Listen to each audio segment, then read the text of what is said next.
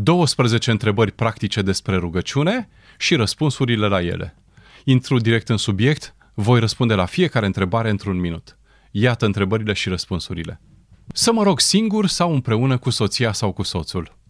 Răspunsul este următorul. Rugăciunea este atunci când stai de vorbă cu Dumnezeu. Bineînțeles că poți să te rogi și împreună cu soția sau cu soțul.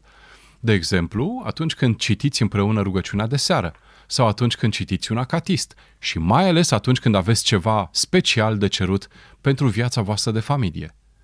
Dar a vorbi cu Dumnezeu este în primul rând o stare personală, adică strict personală. Asta înseamnă că atunci când vrei să vorbești cu Dumnezeu, orice persoană care stă fizic lângă tine mai mult te încurcă decât te ajută. Așa că răspunsul punctual este următorul. Roagă-te uneori împreună cu soția sau cu soțul, dar de cele mai multe ori fă lucrul acesta singur. Sau dacă obișnuiți să stați alături pentru rugăciune, atunci citiți împreună rugăciunea de seară sau acatistul sau ce v-ați propus și rezervați-vă câteva minute după asta pentru ca să-și facă fiecare dintre voi rugăciunea lui personală către Dumnezeu în taina sufletului lui. La rugăciune trebuie să stau neapărat în genunchi? Vă rog să vă imaginați un naufragiat în mijlocul mării. Un naufragiat în mijlocul mării. Barca lui tocmai s-a scufundat, iar el nu s-a înnecat încă, dar asta numai pentru că s-a prins și se ține cât se poate de bine de o bucată de lemn, de o scândură groasă care plutea pe apă. Omul acesta, în disperarea situației lui, se roagă către Dumnezeu, strigă către Dumnezeu pentru o salvare și se roagă atât de puternic cum nu s-a rugat în toată viața lui. Așa este? Sigur că e așa. Acum spuneți-mi, este omul ăsta în genunchi? Nu, nu e în genunchi. E scufundat în apă. Dă din picioare ca să se mențină la suprafață. Aha, dă și din picioare, deci nici măcar nu stă locului. Dar rugăciunea lui cum e? E puternică sau e slabă? Știm răspunsul.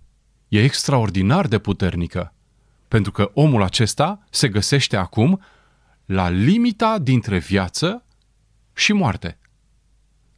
Acesta este răspunsul la întrebare.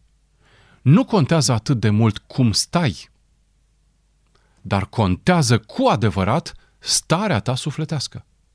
Deci nu te întreba în primul rând dacă faci rugăciunea corect, ci întreabă-te dacă rugăciunea ta este arzătoare, dacă seamănă cu rugăciunea naufragiatului. Pot să stau pe pat sau pe scaun atunci când mă rog? Trebuie să recunosc, răspunsul la întrebarea anterioară n-a fost complet, așa că iată completarea. Normal că la rugăciune stăm în genunchi. Atunci când ne rugăm acasă la noi, stăm în genunchi. De ce? Pentru că asta este poziția care ne predispune la rugăciune. Dar, dacă ne rugăm în tramvai, atunci fie stăm pe scaun, fie stăm în picioare. Dacă ne rugăm în drum spre supermarket, spunem rugăciunea în timp ce mergem. Dacă suntem la serviciu, spunem rugăciunea așezați pe scaunul nostru de lucru. Și dacă vă întrebați dacă primește oare Dumnezeu rugăciunea asta, făcută în orice condiții, e bine, răspunsul este că noi cunoaștem o singură rugăciune pe care Dumnezeu a respins-o sau aproape a respins-o. Rugăciunea fariseului din Evanghelie. Vă aduceți aminte de el. El, în timp ce se ruga, asta era problema, era trufaș și mai și judeca pe altul. Ca postură de rugăciune, fariseul acesta este impecabil. El știe exact ce are de făcut, dar ca stare sufletească nu era deloc așa cum trebuie.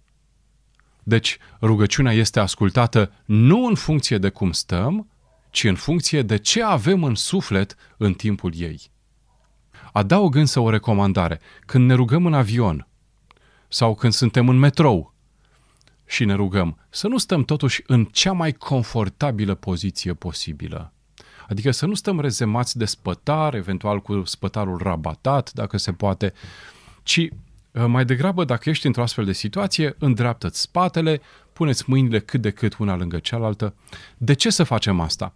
Pentru că e un lucru dovedit. Atunci când reduci confortul fizic, te concentrezi mai bine în rugăciune. În ce cameră să mă rog? Mulți duhovnici recomandă să avem un colț de rugăciune în casă. Nu neapărat un loc cu foarte multe icoane, dar un loc în care să ne simțim noi bine, să avem o stare bună sufletească. Deci este bine să ai un loc dedicat pentru rugăciune, un anumit loc, nu să-l schimbi tot timpul. Dacă este posibil să fii singur în camera în care te rogi, e cel mai bine. Dacă, de exemplu, locuiești într-o garsonieră și nu locuiești singur, poate cel mai bun loc de rugăciune este bucătăria, când nu e nimeni în bucătărie, sau poate balconul, când nu e nimeni în balcon. Și dacă nu poți să fii niciodată singur în cameră, atunci probabil că te vei obișnui să te rogi în orice condiții. Dar cu siguranță, într-o casă aglomerată, te vei ruga cel mai bine atunci când toată lumea în casă a adormit. Sau atunci când încă nu s-au trezit. Trebuie să fie lumina stinsă atunci când mă rog. Cu cât mai multă lumină, cu atât mai greu este să te concentrezi la rugăciune. Bineînțeles că depinde de la persoană la persoană, dar probabil este mai ușor să te rogi atunci când lumina este mai puțină decât atunci când este mai luminos în jurul tău. Uh, oricum ar fi, recomandarea fermă e următoarea. Niciodată să nu vă rugați cu luminile stinse complet și cu beznă în cameră. Este nevoie de o lumină, fie ea cât de firavă. De ce Dumnezeu nu mi îndeplinește rugăciunile întotdeauna? Asta este una dintre cele mai frecvente și mai grele întrebări. Trebuie dat un răspuns amplu, dar nu o să-l dau acum. Însă răspunsul simplu și scurt este următorul. Pentru că de cele mai multe ori Dumnezeu gândește diferit decât gândim noi. Știți ce spune Dumnezeu în Biblie? Gândurile mele nu sunt cum sunt gândurile voastre și căile mele nu sunt ca ale voastre. Dar de fapt întrebarea este cine are dreptate? Eu sau Dumnezeu? Atunci când eu și Dumnezeu avem păreri diferite despre un anumit subiect. Probabil că Dumnezeu are dreptate, nu? Uh, probabil că dacă aș fi suficient de înțelept, aș accepta că El vede lucrurile în toată complexitatea lor. Și deci ar trebui să am încredere în El, nu-i așa? Cred, deci, că cea mai înțeleaptă rugăciune din toate timpurile este următoarea. Facă-se, Doamne, voia Ta. Și învață-mă să o accept chiar și atunci când nu o înțeleg. Ce am voie să cer de la Dumnezeu? Practic orice. Dumnezeu suportă să audă orice. O să ne dea tot ceea ce îi cerem? Păi, probabil că nu. Tocmai de asta trebuie să cântărim bine ce îi cerem. Dar exercițiu de imaginație pentru dumneavoastră. Gândiți-vă că ați fi într-o poveste, într-un basm românesc. Tocmai ați pescuit un peștișor de aur, peștișorul magic, care vă șochează spunându-vă așa, ceremi orice și o să-ți dau. Și tu, în loc să-i ceri ceva cu adevărat important, îi spui așa, păi dă-mi o bicicletă nouă, că am una mai veche care s-a stricat. Dar e ridicol. Oferta lui a fost extraordinar de generoasă. Puteai să-i ceri o mașină, nu, nu o bicicletă. Adică poți primi orice lucru din lume, dar tu ceri ceva derizoriu. Ceva care aproape nu are valoare. Deși îți folosește, da, pe moment îți folosește. Și acum, ca să fiu foarte clar totuși, Dumnezeu nu este peștișorul de aur. Dumnezeu este un prieten, Dumnezeu este un, un tată bun, pentru care nimic nu este prea mult. Uh, orice ți-ar trece prin cap să-i ceri, pentru Dumnezeu nu este niciodată prea mult. Dar întrebarea adevărată este, nu cumva ceea ce îi cer lui Dumnezeu în rugăciunea ta este de fapt pentru tine prea puțin? Să fac rugăciuni dese și scurte sau să mă rog mai mult, dar numai seara, adică o dată pe zi. La mulți părinți duhovnici am auzit această recomandare, să te rogi mai degrabă des și mai puțin decât o singură dată pe zi, dar mai consistent. Părintele Arsenie Papacioc, de exemplu, spunea că avem nevoie de ceea ce numea el starea de prezență. Ce este starea de prezență? Să simt că Dumnezeu este prezent în mine și că eu sunt parte a prezentului Lui etern să-L simt, să-L trăiesc pe Dumnezeu, să fie parte a vieții mele de zi cu zi. Dumneavoastră ce credeți? Dumnezeu oare merge cu metroul? Eu știu sigur că merge. Și nu pentru ca să se deplaseze dintr-un loc în altul, ci pentru că este luat în metrou de către mulți care merg cu metroul. El rămâne apoi cu ei la serviciu, merge cu ei la birou, merge apoi cu ei la cumpărături, merge apoi la ședința cu părinții. Deci rugăciunea deasă, făcută în mai multe momente din zi, este mai bună decât o rugăciune consistentă, dar spusă o singură dată pe zi. În mod ideal, vom avea rugăciunea pe tot parcursul zilei și în suflet și în minte. Iar seara vom dedica și seara un timp consistent rugăciunii. Și știți ce se întâmplă de fapt? La un moment dat, rugăciunea nu mai faci pentru că trebuie sau pentru că ți-ai propus sau pentru că ți-a zis duhovnicul. Ajungi să nu mai poți să nu te rogi. Uneori nu simt că mă pot ruga. Să mă rog totuși, chiar și atunci, nu este ca un ritual formal? Uneori, într-adevăr, e greu să te pui în starea de rugăciune.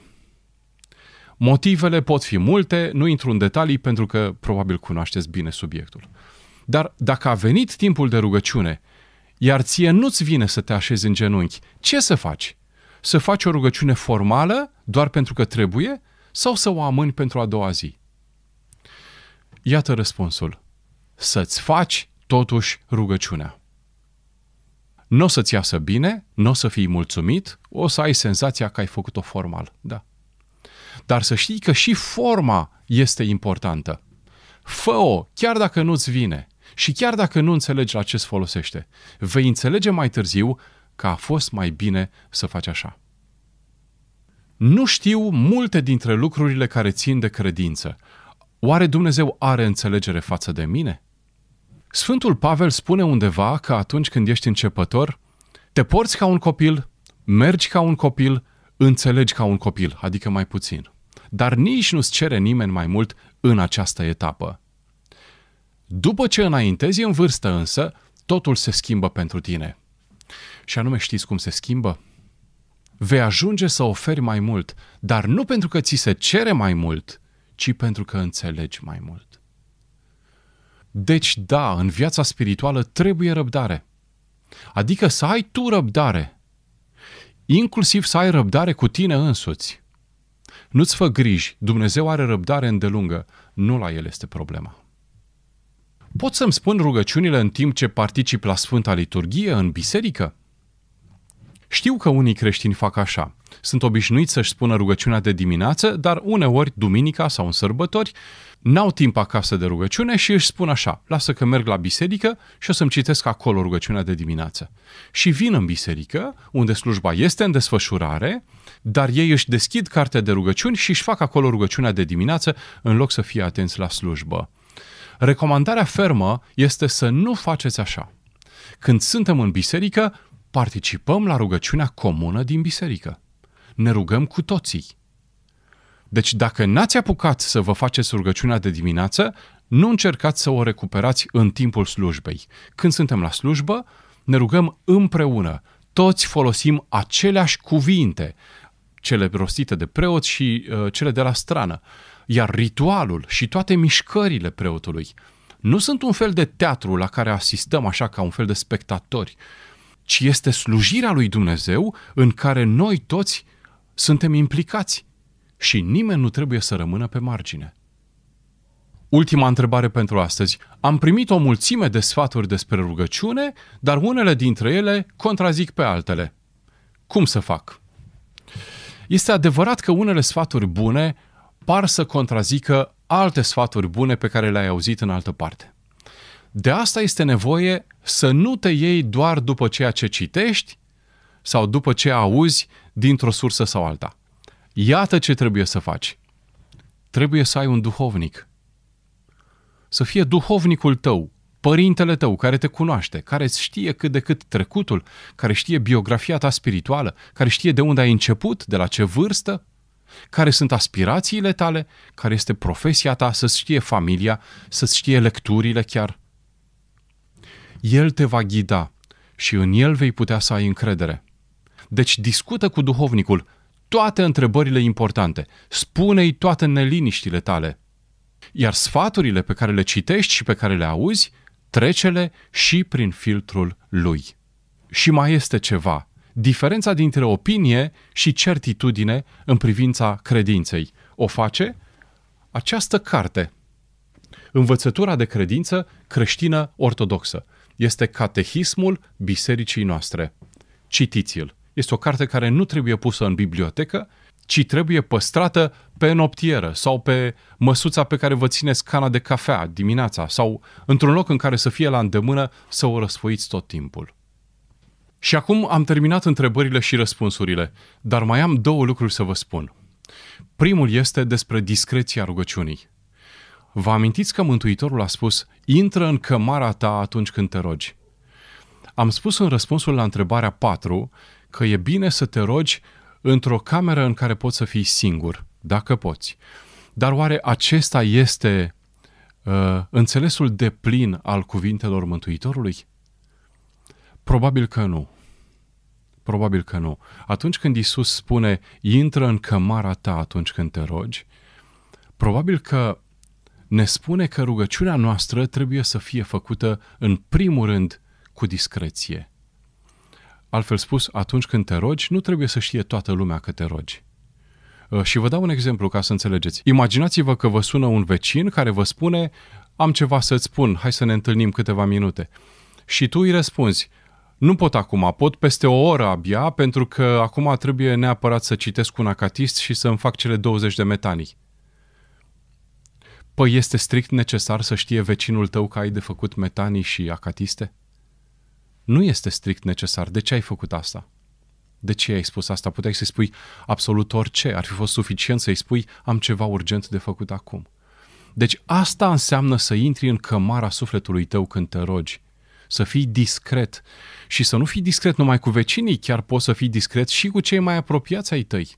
De exemplu, nu îi spui soției tale dimineața, ă, dragă, știi, azi noapte două ore am stat în rugăciune pentru tine ca să iei examenul ă, de promovare la serviciu.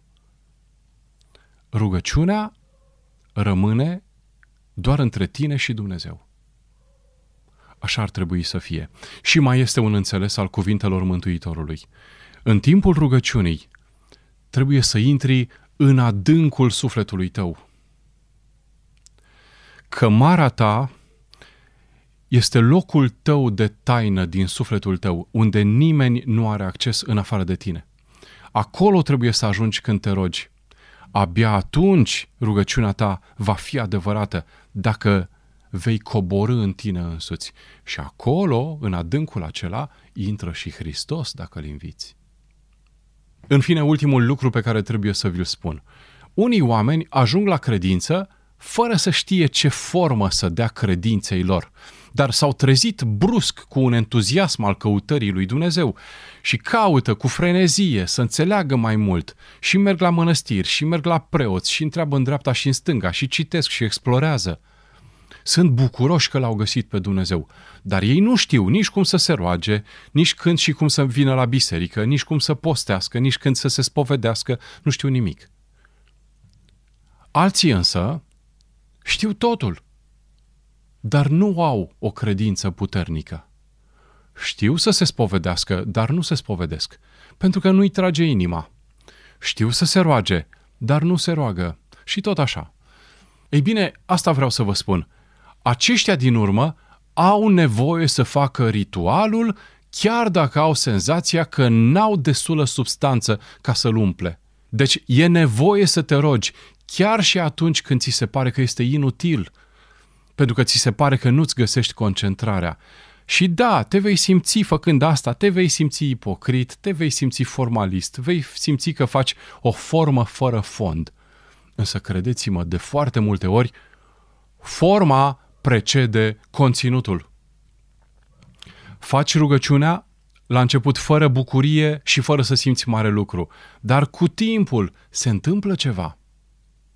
Uh, ca un recipient mare de apă pe care îl pui pe aragaz. După un timp, poate să fie mult timp, apa încetul cu încetul se încălzește. Și, frumos lucru, ceea ce s-a încălzit greu nu se răcește ușor. Credința asta pe care ai câștigat-o prin răbdare multă rămâne în sufletul tău și lucrează acolo. Acestea au fost cele 12 întrebări și răspunsuri. Dacă aveți alte întrebări pe subiectul rugăciunii, vă rog scrieți-le în comentarii, voi răspunde la ele într-un alt video. Domnul să fie cu noi!